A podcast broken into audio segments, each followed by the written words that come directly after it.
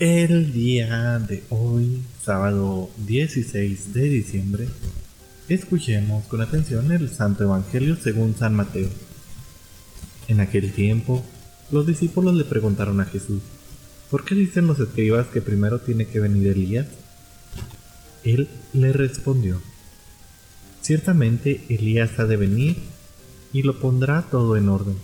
Es más, yo les aseguro a ustedes que Elías ha venido ya, pero no lo reconocieron e hicieron con él cuanto les dio en gana.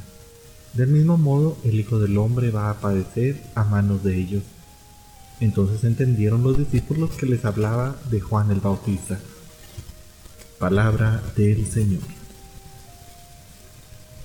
Queridísima familia, gracias a Dios, ya ando un poco mejor de salud. Hoy fui al doctor y bueno, ya ando un poco mejor de salud.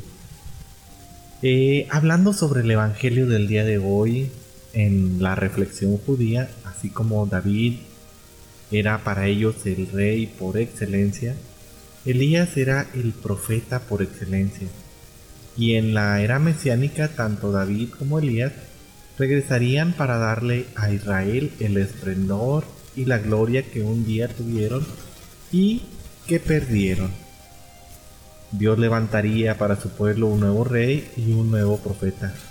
El rey les devolvería la gloria y el profeta restauraría la amistad con Dios mediante la promulgación de una nueva alianza.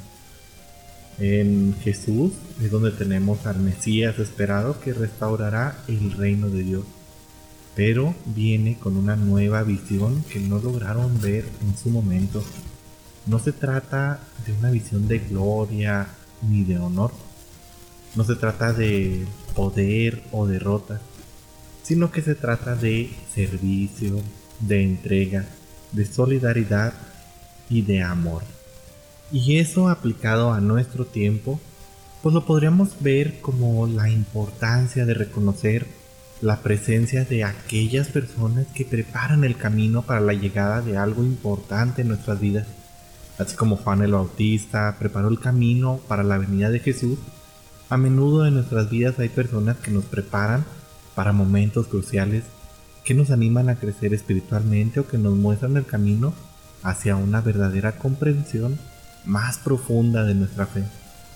El Evangelio del día de hoy nos invita a reflexionar sobre la importancia de estar atento a las señales, a las personas que nos guían en nuestro camino espiritual, a valorar la influencia y agradecer su presencia en nuestras propias vidas, ya que estas personas pueden ser un instrumento que Dios nos manda para que nos ayuden a prepararnos para los encuentros que van a ser significativos con Él.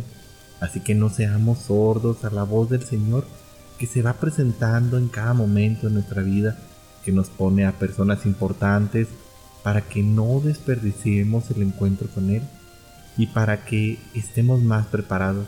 Aprovechemos lo que queda de este tiempo de Cuaresma para encontrarnos realmente con el Señor y escuchar la voz que Él pone en las personas, los profetas de nuestro tiempo.